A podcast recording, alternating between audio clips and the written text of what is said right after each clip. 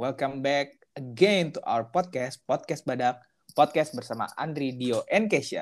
Jadi hari ini sesuai janji kita minggu lalu, kita bakal ngebahas masalah tentang salah jurusan. Tapi versi kita bertiga ya, yaitu dari um, apa namanya uh, sisi anak accounting. Nah jadi kita juga ntar bakal ada guest star nih, yo i guest star. jadi jadi dia tuh salah satu teman kita yang kita panggil panggil minggu lalu. Namanya ya udah ntar dulu aja. Nah dan dia tuh bakal uh, uh, cerita gimana dia bisa ngelewatin masalah salah jurusan ini. Nah dia itu uh, tadinya satu angkatan sama kita, sering main bareng juga Makanya kurang lebih sih kita tahu ceritanya dia. Hmm. Nah, kita hari ini bakal ngebahas tentang salah jurusan nih. Seperti berita yang udah kita kutip nih ya dari inews.com, eh inews.id, kalau sebenarnya di tahun 2017 itu ada penelitian bahwa hampir 87% mahasiswa di Indonesia itu mengakui bahwa jurusan yang diambil tidak sesuai dengan minatnya. Waduh, nah, sayang banget ya. Padahal yo. ini menentukan masa depan loh sebenarnya. Yoi, makanya dari situ kita hari ini bakal ngebahas tentang ini nih. Masalah yang uh, sering kita dengar di kehidupan kita. Yoi, jadi gue bakal mulai duluan nih. Jadi gue emang pernah ngerasa bukan salah jurusan sih ya. Gue sebenarnya kagak tahu apa yang pengen gue ambil awalnya. Jadi dulu tuh waktu gue SMA, gue nggak tahu, gue nggak ada bayangan gue mau kuliah ambil apa, ambil apa.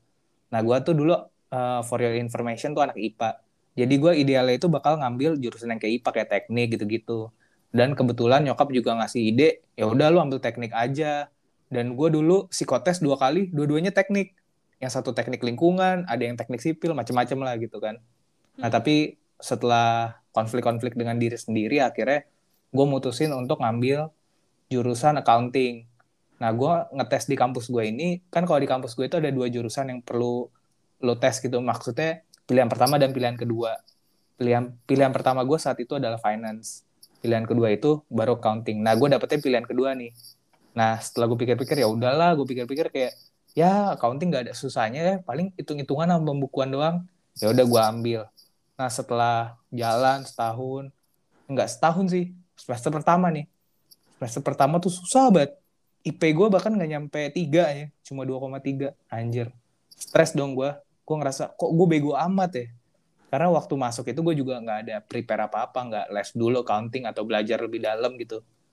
Nah akhirnya uh, sepanjang perjalanan ya nilai gue nggak naik-naik. Nah tapi gue tiap tahun ikut SBM inget nggak lu ya iya dua tahun lo ikut SBM hitungannya tiga karena di tahun gue waktu uh, tes masuk Sebelum ke kampus kuliah, ini ya? iya gue juga ambil SBM nah pernah dapat juga tapi akhirnya ngambil keputusan untuk uh, ya udah kuliah di di kampus gue aja. Dan akhirnya ya udah apa yang udah gue pilih ya gue telan aja gitu. Nggak usah nggak usah pindah-pindah. Kalau gue sih pengalaman gue gitu. Nah kalau pengalaman lu gimana ya? Lu pernah ngerasain hal yang sama juga nggak? Pasti ya maksudnya uh, ini sebuah dilema yang pasti dialamin sama uh, anak SMA gak sih? Nah gue pun juga gitu sih kayak pas masih eh masih SMA have no idea banget gue akan ngambil jurusan apa sih nantinya. Tapi yang gue pengen dari dulu gue SMP itu gue udah kepikiran banget. Gue pengen uh, eh, SMA masuk IPA terus gue ngambil teknik minyak jadi orang kaya. Sesimpel itu pemikiran gue terus okay. ternyata udah nih uh, kelas 10 uh, eh, jalanin eh ternyata sepertinya hmm, saya tidak mampu untuk masuk IPA kurang nilainya Oke. Okay. Terus, terus ngambil lah IPS kan. Terus hmm. uh, udah berjalan di IPS kayak udah uh, udah kelas 3 nih di jurusan IPS terus kayak bingung gitu anjir gue ngambil apa ya masih nggak ada ide aja gitu sampai akhirnya gue bener-bener serandom itu dong kayak uh, misalkan kampus mana yang jurusannya terkenal oke okay, gue ambil itu. Tes aja dulu. Kayak contoh uh, ambil hubungan internasional di Unpar. Ya udah gue tes aja dulu. Atau manajemen Quick Anggi apalah pokoknya pokoknya yang terkenal itu bagus gue ambil aja. Sampailah hmm. ada satu kampus yang katanya jurusan bisnisnya bagus nih. Dan teman-teman gue pada uh, daftar di situ. Lah gue kepo dong. Sekolah apaan sih nggak nggak pernah lah gue denger nama ini terus ikut nih. Eh puji Tuhannya pas uh, keluar hasil tesnya salah satu yang lolos di tesnya sih di situ. Uh, jadi ya udahlah coba ya dijalanin dulu. Terus padahal tadinya gue pengen ngambil uh, aktuaria di UI tapi okay. karena Keren juga lo ya. ya aktuaria itu yang juga, kayak gimana sih finance gitu ya? Itu uh, apa ya lebih kayak forecast gitu deh. Dia kayak valuasi um, aset nggak sih? Oh insurance bisa, bisa lebih ke insurance. Tapi sekarang banyak deh diminatin dan dibutuhkan perusahaan-perusahaan gitu. Terus uh, awalnya mau ngambil ke situ tapi karena udah keburu bayar di kampus ini nih dan uh, kompensasinya kalau misalkan cancel tuh uh, yang dibalikin cuma 50% terus gue pikir aduh sayang juga ya ya udahlah. Nggak nggak tega juga gitu kan sama orang tua. So ya udah jalanin aja di kampus ini. Terus selama di kampus ini pun uh, awalnya kayak ah gue harusnya masuk bisnis aja kenapa accounting ya? Karena gue dapetnya pilihan kedua nih accounting. Agak menyesal juga di awal. Tapi pas dijalanin uh, seneng-seneng banget sih. Maksudnya susah tapi banyak pengalaman yang bisa diambil ilmunya juga mantep banget. Terus kalau nggak gitu ya nggak ketemu teman-teman gue yang ini lah gila Yo, iya, jadi lu kurang lebih kayak gue lah ya telanin aja gitu kan jalanin aja. Iya, jalanin aja. Kalau lu gimana kayak hmm, kalau gue tuh sebenarnya um, gue bukan salah jurusan sih soalnya memang dari awal tuh kayak gue dapet arahan dari keluarga. Gue awalnya itu diminta mak gue buat ambil IPA buat jadi dokter gitu. Gue sebenarnya bisa gitu IPA walaupun mepet. Cuma um, karena mepet gue takut nanti jadi yang naik kelas ya udah akhirnya gue pilih IPS dan accounting itu salah satu arahan dari keluarga gue. Ya udah gue pikir akhirnya gue ambil. Terus gue waktu pas SMA punya sahabat yang gue selalu ngekorin dia mulu akhirnya dia ngajak gue ke kampus ini. Gue lolos dia enggak. Nah bedanya gue sama orang tuh kalau orang kan kayak accountingnya pilihan kedua gitu kan ya kalau gue tuh accounting gue pilihan pertama gitu. Jadi ya mungkin memang udah takdir gue di jurusan ini kalau menurut gue ya. Tapi um, sama sih gue juga ada ngerasa salah jurusan karena walaupun gue udah kuliah di accounting tapi gue tuh masih kayak nyari tahu gitu soal S2 perhotelan lah terus sampai bolos minggu juga terus juga sampai nyari lowongan magang perhotelan buat seenggaknya tuh gue pengen lari dari takdir gue yang kalau gue lulusan accounting ya udah gitu. Nanti gue bakal kerjanya kurang lebih di sektor keuangan gitu. Gue awalnya mau pergi tapi um, akhirnya gue menerima dan ya udah jalanin aja. Emang udah keluar duit juga jadi sayang banget sih kalau nggak dijalanin. Dan so far sanggup-sanggup aja sih bukannya dulu nih sanggup gitu. Nah um, dari gue udah cerita dari dia udah cerita dari Andi juga udah sekarang paling uh, waktu kita panggil bintang tamu kita kali ya ini um, dipanggil Iya, iya. Padahal dia tadi dia udah di sini ya. Iya, sebenarnya di sini, tapi biar lebih kayak formal lagi gitu kita sambut gitu kan dengan tepukan yang meriah. Jadi ini tuh tokoh yang paling ikonik di podcast episode sebelumnya. Buat kalian yang belum dengerin nih podcast episode 3, boleh didengerin dulu dulu gitu ya. Jadi biar lebih kayak gregetnya tuh dapet gitu ini tokoh ikonik. Yo, kita sambut jadi Raffi, si anak alim yang gak boleh pulang malam-malam sama mamanya. halo, Vi. Halo, halo. Oke, Bu. Perkenalan dulu, Vi. Perkenalan. Oke, oke. Sekali halo semua. Uh, kenalin nama gue Raffi di kalau kalian dengerin podcast sebelumnya nama gue tuh kayak banyak banget disebutnya kayak gue mesti minta royalti sih sebenarnya banyak banget disebut boleh lantar Dio yang atur iya, kalau keuangan Dio tapi uang Dio. Ya, kita WA aja. Boleh, boleh, boleh. Oke, oke. Jalur okay. belakang gitu ya. Uh, nama gue Raffi. Sekarang tuh gue kerja di perusahaan swasta sebagai uh, market uh, researcher, market research lebih ke arah sekarang tuh lebih ke arah produk-produk FMCG sih. Kurang okay. lebih sih. Berarti sekarang marketing lah gitu ya? Iya, betul. Padahal dulunya accounting sempat sama kita bareng. Iya, nggak nah. apa-apa lah sama ada tingnya belakangnya. Nah ini dia, ini dia, ini dia cerita utama kita nih, salah jurusan. Nah jadi gimana sih lo kenal kita awalnya, Vi? Kayak kenal Dio, kenal gua, kenal Kesha, gimana nah, awalnya tuh? Gue tuh pertama kali kenal Dio dulu. Dio okay. itu gue kenal karena uh, waktu ospek kelompok kita sebelahan gitu dan Hmm. gue baru tahu kalau saya ada jurusan accounting juga sempat gue waktu ospek eh, ngajak Dio sholat padahal gue nggak tahu kalau misalnya Dio itu tidak sholat. Itu kayak, yuk ayo sholat yuk. Eh gue bukan Islam itu ter the best banget. Kalau Iya. gue ingetnya kenal lu waktu itu gue inget banget hari pertama ospek terus eh, kan kita duduk nih di bawah ngemper gitu kan dan lumayan lama terus tiba-tiba disuruh bangun, wah kaki gue kesemutan bos. Nah di kelompok sebelah orang yang bisa gue tarik tuh Raffi jadi gue ngasal tarik orang gitu Hmm. dia kayak hampir jatuh juga nah itu Raffi gue inget Oke. banget tuh Oke. makanya dia SKSD ngajakin gue sholat kan ya Allah berasa udah best friend aja udah deket gitu langsung ajak Ih. Iya. nah kalau ke yang lain gimana Nah, abis dari Dio, terus nggak jauh berapa, nggak jauh juga. gue kedua baru kenalan sama sama Andri. Nah. Kalau Andri itu eh, ada teman kita eh, pernah berusaha untuk mendekatkan dengan mendekatkan dengan temannya Andri. Oke. Habis dari situ karena gue temenan nih sama si teman si X ini, akhirnya gue jadi kenal sama Andri dan berhubung kita rumahnya juga sama-sama di eh, Bintaro, kita apa-apa eh, kadang-kadang suka eh, Bareng ya? tuh bareng kita Sebenarnya gue suka nebeng Raffi.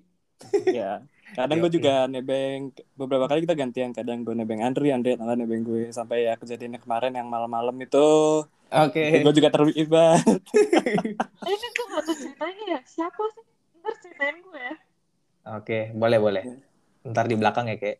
Ya. Iya, kalau Keisha tuh gue kenal karena temenan sama mereka berdua ini akhirnya kita ready flow kena kena apa kenalan juga sama Keisha terus akhirnya main-main bareng juga akhirnya Sama satu intinya ya kelompok gitu sih dari awal ketemu Dio terus ketemu Andri baru ketemu Keisha Tapi emang dulu accounting itu dikit ya orangnya Vi ya. Jadi kayak Iya. kita saling kenal lah sebenarnya satu sama lain walaupun nggak ngobrol tapi kayak ah lu, lu doang orangnya. Ya mungkin kayak menurut gua karena terlalu dikit juga, jadi akhirnya lebih apa ya jiwa kekeluargaan asik keren kan ya bahasa gua jiwa kekeluargaannya itu dapet gitu loh kita Yoi. sering saling kenal gitu. Solidaritas ya. Iya like brother sister gitu lah. Iya. tidak dapat Kita kayak kita udah kayak saudara semua mandi bareng apa ya. Ya Allah ada Oh enggak ya? nggak nggak sampai sebatas itu. Oh, Wah, iya. masih Nggak se- dah. nggak- nggak seintim itu ya. Ya sendiri. Belum sedekat Oke. itu. Oke, jadi Nah. ken- kenapa dulu lu ngambil jurusan akun, Vi? Ah, apa yang ngebawa lu sampai ada di jurusan itu sih gue tuh nggak mau sebenarnya. Oke. Jujur, gue sama kayak Andri yang awalnya tuh eh, di jurusan IPA. Sementara di SMA gue tuh kalau misalnya udah ngambil IPA dari kelas 10 tuh gue nggak belajar IPS sama sekali. Dan gue kayak eh, kehidupan tentang ekonomi-ekonomi itu gue nggak apa ya nggak paham lah istilahnya. Hmm. Terus gue tuh pertama pengen jadi dokter.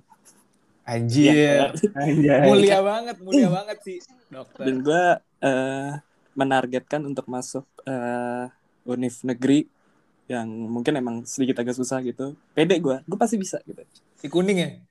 Iya, yang itulah pokoknya. Oh, Nah, terus eh, akhirnya eh, berhubung eh, orang tua gue ke apa ya bergerak bokap gue sih lebih ke arah apa ya eh, berhubungan dengan dunia accounting accounting itu dan eh, kayaknya mungkin gue dan gue agak sedikit dipaksa gitu untuk eh, coba eh, masuk ke dunia accounting itu yang emang gue belum pernah tahu sama sekali Hmm. dan akhirnya masuklah gue eh, ngedaftar di univ swasta yang teman-teman gue di SMA banyak banget gitu yang awal-awal ngedaftar Hmm.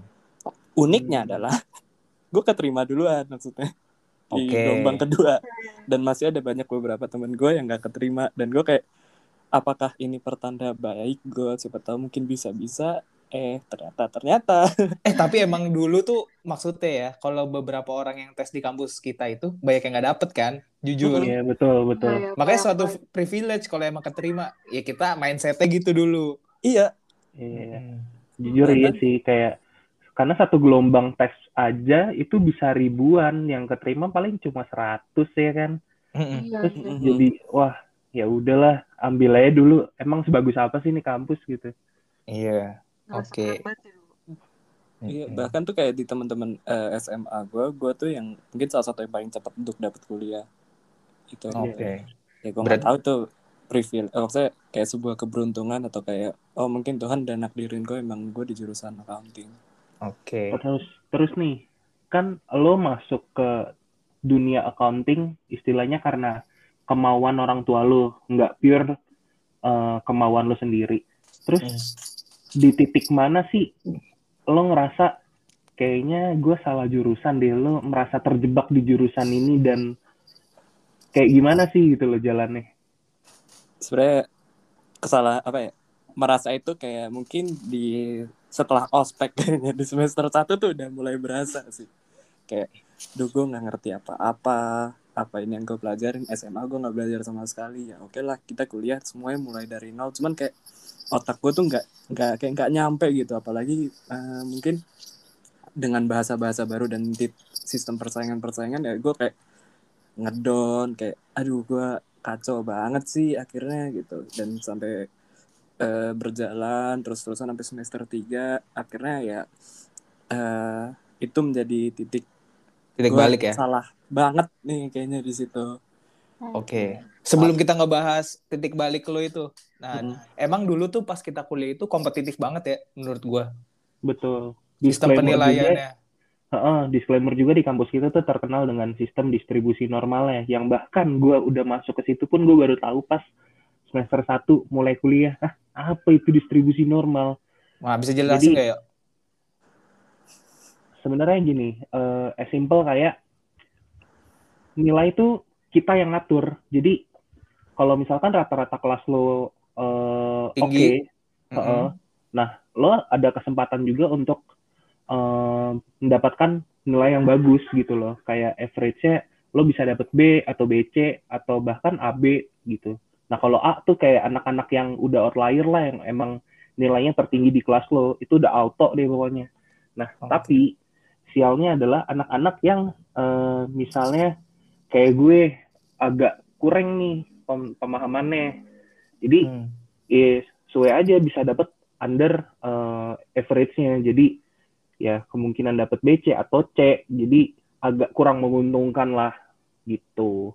Iya, pokoknya dulu tuh kayak nggak ada nilai fix. Kalau misalnya di kampus lain, misalnya 75 Dapat sampai 80 delapan. A, 8 eh itu 70 sampai 75 AB gitu. Maksudnya pokoknya ada lah ada jenjang nilainya. Kalau kita tuh nggak Mm. ada. Kalau misalnya satu kelas dapat 80, kan rata-rata 80. 80 itu Mm. B, bukan A. Iya, Jadi betul. nilainya tuh ketarik gitu loh. Jadi kalau sebenarnya ada sih menguntungannya kalau misalnya nilainya semua jelek. Tapi nyet, nggak mungkin lah di kampus nilai semua orang jelek. Iya nggak sih? pasti Eh, ada Itu yang gua aja lah ya. Pasti ada aja lah cepu-cepu eh kan. Iya, ada aja orang-orang yang emang emang mereka udah gifted dan emang nilainya bagus. Kita nggak nyalain Iya. mereka, emang itu udah usaha mereka sendiri sih. Tapi anjing lu semua. Iya.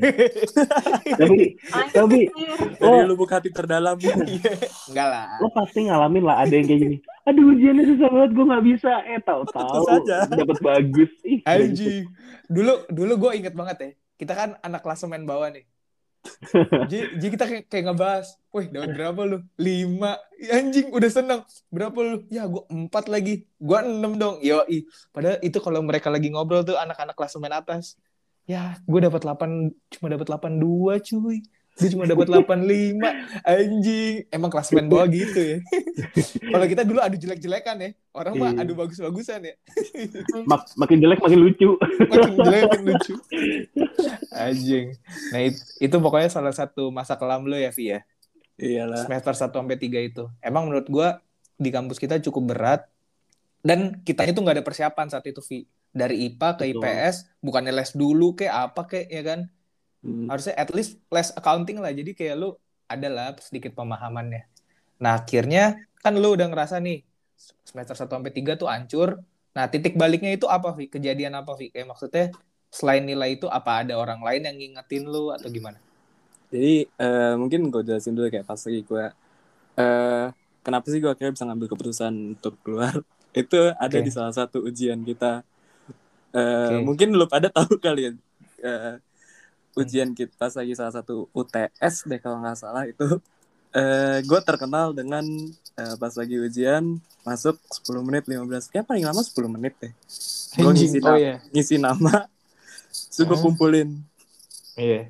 Itu udah Itu- sedemot itu ya? itu udah pas gue baca soal tuh kayak gue nggak bisa nih kayak gini. Gue udah kayak nyerah banget lah rasanya sih? Itu- Gua- itu gue isi nama kumpulin gue ke kantin gue makan. Nggak nyusul nggak berapa lama kayak temen gue nih satu ngikut makan nih. Itu gue inget Terus- itu gue inget banget. Gue seruangan ujian sama lu sih terus gue kaget anjir. Bangke ini anak gila beneran. Dia udah ngomongin dari malamnya atau dua hari lalu gitu. Kayak gue give up deh. Terus anjir kok beneran sih? Kaget gue tapi emang gila sih itu soal apaan sih dajal lah terus intermediate ya? Iya Intermediate. betul. inter inter satu. Inter satu. Intermediate accounting Itu bukannya semua emang ancur ya tapi nilainya, sorry. iya tapi Hancur. hancur. Tapi maksudnya kan lu dalam ngejalanin kuliah tuh pasti kan ada titik terendahnya juga. Itu mungkin salah satunya ya pelajaran itu ya. Iya itu tuh kayak gue udah dan lah. Gue gue nggak bisa kayak gitu. Tapi gue gak nyalain kalian semua sih emang dosennya saat itu nggak kompeten menurut gue Iya, kan emang kita semua nilai jelek gak sih? Gua agak ngasal sih. gua kan SP eh. iya. Tuh kalau tuh dosen masih ngajar dan setahu gue masih ngajar ya. Aduh. Kasihan lah buat kalian semua ya. Kasihan sih. Ma- manusianya tuh kasihan aja ada aja orang kayak gitu kalau dulu zamannya kita kan masih tatap muka eh masih lah bisa deh ngajar setengah jam satu Hmm. jam dari dua setengah jam. Sekarang kalau online dia mau ngapain anjir? Udahlah lu baca inilah modul lu sendiri. Iya. emang ada. Tapi ya kita nggak bisa 100% salahin. Emang keputusan di tangan kita ya lu kita mau Iya. belajar ya kita bisa. Tapi ya maksud gue ini juga mungkin eh, yang harus dimengerti sama kayak dosen-dosen gitu. Kayak maksudnya mereka tuh punya andil gede tuh di mahasiswa itu. Walaupun mahasiswa itu kan udah dewasa harus bisa ambil keputusan sendiri. Tapi kalau emang lu jadi pengajar kalau emang lu niat lu bisa ngajak gitu loh. Karena banyak juga dosen-dosen yang kayak gitu kan. Pelajarannya Betul. susah tapi dia ngajarin kita dengan setulus hati jadi kita bisa gitu loh. Hmm. Ada juga. tulus hati dong ada cuy ada yang kayak gitu ada Mm-mm. ada. Iya. Ya jadi ya menurut gue susah sih. Emang ngarepin orang lain tapi kalau bisa ya kurang lebih pendidikan Indonesia ke depannya lebih bagus lah gitu ya. Mm-mm. setuju setuju setuju. Oke. lanjut lanjut lanjut. Nah jadi itu nih sampai mana tuh tadi dia gue makan. sampai, sampai makan. Sampai makan tuh. satu mangkok ada yang mesen dua mangkok tiba-tiba.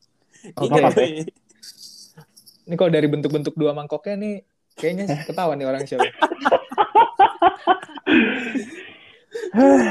Emang kayaknya olahraga terberat tuh kayak ngerjain ujian sih. Langsung kurang energi. Beneran langsung lapar tiba-tiba.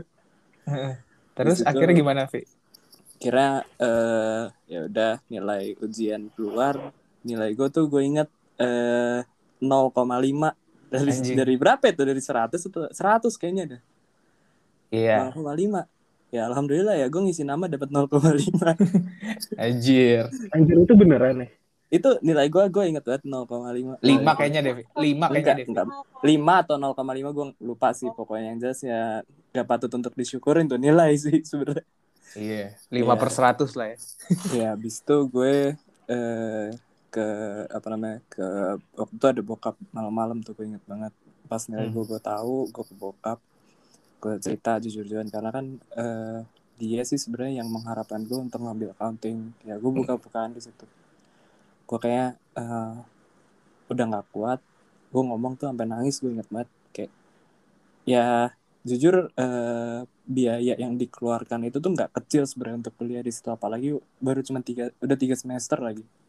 Mm-mm. gue sadar kalau misalnya ya udah kehilangan satu mobil sebenarnya di situ. Terus eh, jelas udah jelas. satu mobil itu ya?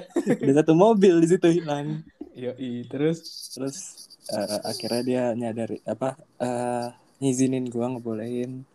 Malam itu juga eh gue eh, cari-cari kampus yang emang cocok. Akhirnya gue pindah ke dekat-dekat situ juga sih cuman beda kampus aja. Oh, tadinya BSD terus ke Serpong. Serpong.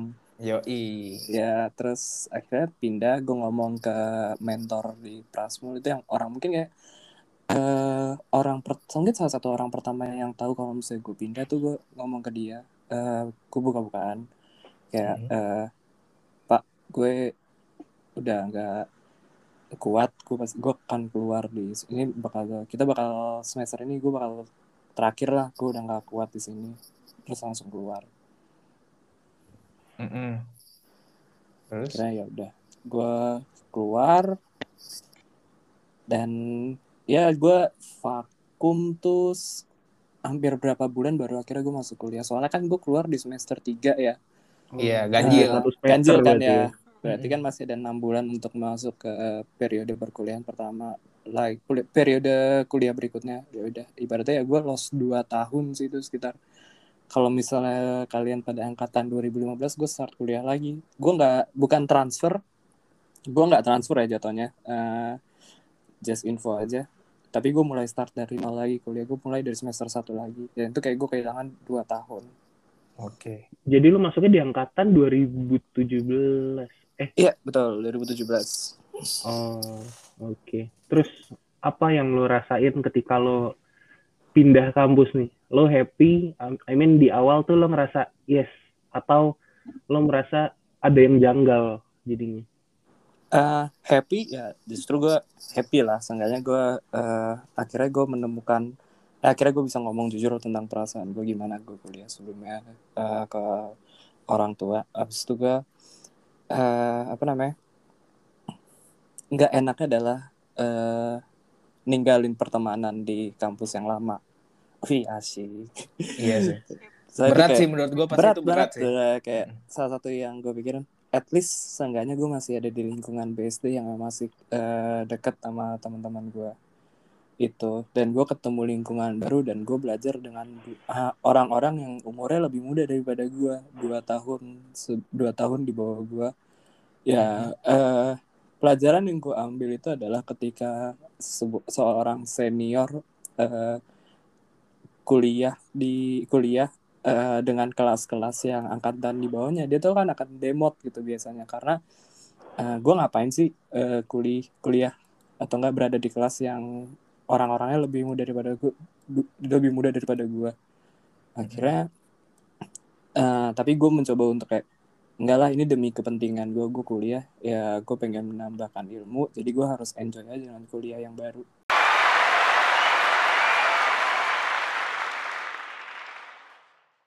jadi uh, Vi Hah? jadi uh, selama lu uh, ngelakuin itu semua akhirnya lu pindah jadi menurut lu itu keputusan yang gimana? Tepat nggak? Uh, menurut gue tepat sih, karena hmm. uh, gue nggak yakin uh, kalau misalnya gue terusin di kampus gue yang lama, gue akan berada di posisi yang mana. Karena kita buka buka-bukaan aja, gue di kampus yang lama ini, kampus yang ka bersama kalian, hmm. uh, IP gue itu tuh nggak pernah IP gue tuh selalu di angka 2,2 atau 2,1, okay. 2,2 pernah 1,9. Dan gue nggak menjamin uh, kalau misalnya gue lulus dalam uh, eh, IP let's say 2,3 uh, pertama siapa yang mau hire gue gitu. Mm -hmm. ya. Terus Make sense. Iya, uh, bahkan kayak uh, gue kuliah akan berapa sampai berapa lama? Okay. Uh, eh, apakah bisa sampai 8 tahun lah?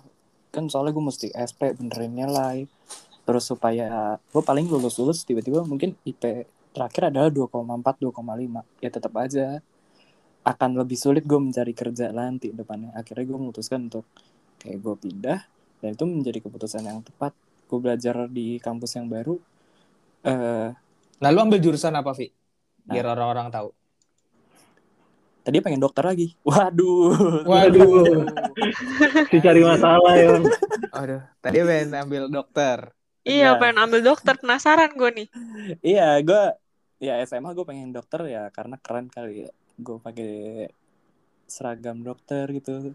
Iya. Seru aja terus ya udah. Terus uh, eh, gue keluar dari apa namanya keluar gue ngambil uh, manajemen. Karena selama gue belajar di kampus yang sebelumnya ya itu adalah materi-materi yang masih gue inget lah jatuhnya. Dan gue belajar juga kan gak hanya accounting di kampus yang sebelumnya. Gue belajar marketing gue belajar tentang bisnis gue belajar tentang uh, eh, HR oh nilai marketing sama HR gue bangga banggain dulu banget itu yang paling bisa gue bangga banggain waktu gue bagus di... ya waktu itu ya iya HR iya. lo kan juga bagus kan emang lu suka iya. HR dulu gue inget iya gue dulu suka banget karena kayak uh, nyokap gue tuh orang HR terus gue kayak merasa ah mungkin ini uh, sebenarnya gue turunan dari nyokap kali sebenarnya oke okay.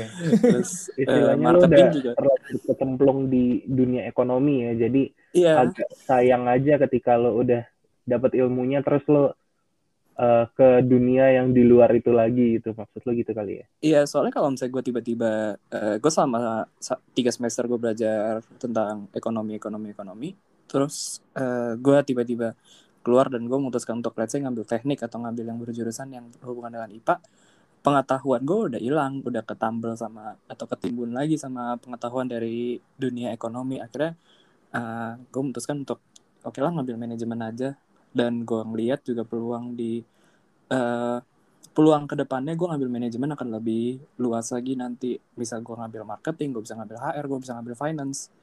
Terus uh, ya udah akhirnya gue putuskan gue ngambil manajemen di kampus yang baru. Oke okay. hmm. jadi gini guys gue mau ngasih tahu. Akhirnya Raffi tuh waktu di kampus barunya itu lulus tiga setengah tahun ya Vi setahu gue ah betul. Uh, uh. lebih cepat. Udah tiga setengah tahun IP juga cum laude setahu gue Yo, jadi maksudnya emang di saat ada kejadian yang kelam, lu ngubah semuanya jadi kejadian yang lebih baik lagi gitu. Nah, menurut lu nih, kira-kira hal ini bisa nggak sih diaplikasiin sama orang lain untuk kehidupannya mereka gitu? Kalau mereka sekarang ini lagi ngerasain salah jurusan gitu. Menurut gue pasti bisa lah. Uh, hmm. Gue selalu percaya bahwa uh, setiap orang punya kapasitasnya dia sendiri kapasitas hmm. gue belum tentu sama kayak Dio ataupun uh, sama kayak golongan-golongan atas yang tadi disebut itu. Oh, gue di iya. atas, kocak lu. kalau gue udah di situ, gue gak bakal pindah soalnya kalau kapasitas gue di situ. Ya, nah. at least kalau udah kayak Dio nilainya lu gak pindah lah ya. Iya, iya, iya, iya, benar-benar. Berarti bisa disimpulkan nilai gue masih di bawah lagi di sini. Iya. Terus uh, eh, gue percaya bahwa setiap orang punya kapasitasnya dia sendiri. Gue selalu berpikir setiap orang punya uh, apa ya istilahnya something special di bidangnya masing-masing. Ya mungkin spesial gue bukan di bidang accounting. Akhirnya gue menemukan bahwa oh oke okay nih gue uh, sekarang uh, lebih berpikir untuk ke marketing gitu hmm. di marketing gue akhirnya pede gue bisa dan uh, bukan sombong tapi gue sempat kayak gak akan ada yang menduga kalau saya gue bahkan menjadi uh, apa ya uh, asdos menduga nggak menduga Enggak sih, Iyalah, kaget itu sih menurut gue pencapaian yang luar biasa sih, Vi. Gue juga Dan, kaget sih sebenarnya waktu itu. Uh, iya. Gue iseng-iseng ngedaftar jadi asdos, tiba-tiba gue oke okay, jadi asdos, terus gue ngajar juga uh, asisten lab uh, hmm.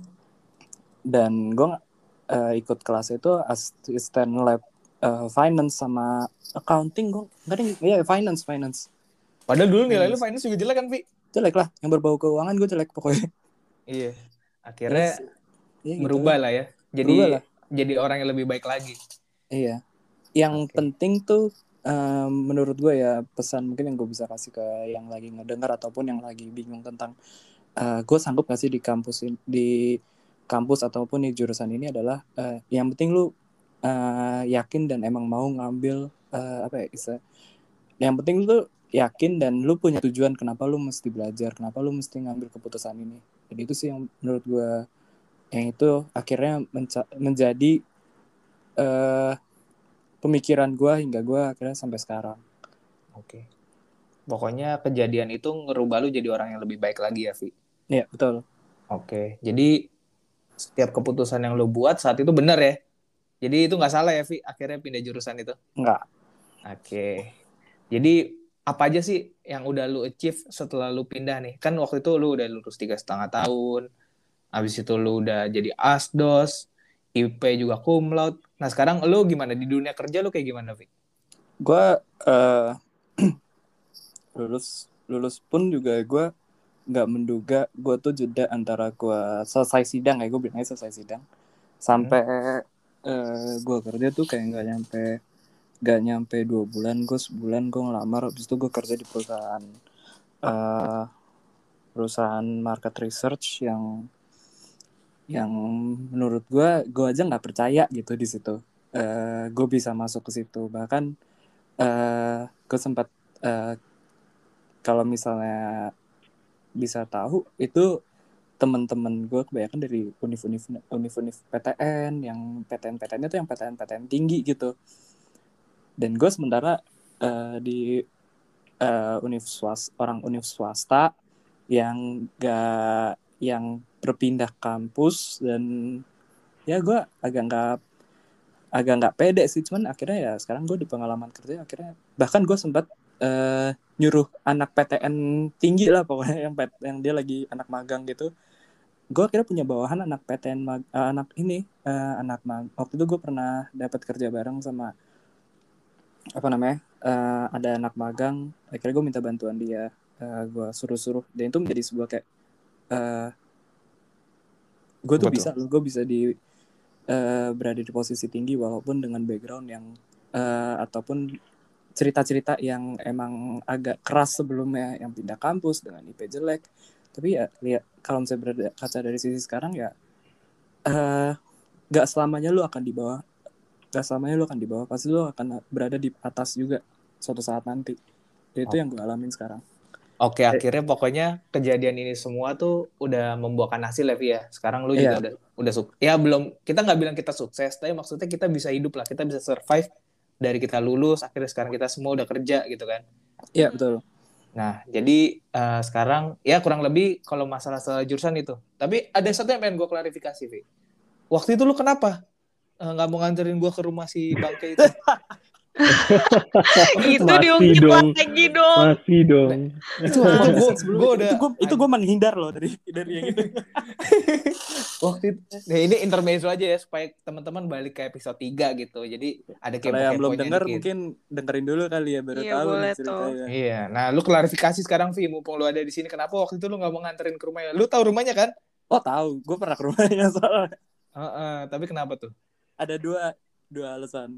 Yoi apa pertama tuh, tuh uh, gue nggak mau lah ada teman gue berantem terus tiba-tiba saling uh, dendam-dendam bunuh-bunuhan atau enggak drop out lah. Karena yeah. dikeluarin okay. karena berantem. Kan kasihan ya oke itu yang pertama. Yang kedua? yang kedua gue udah harus pulang sih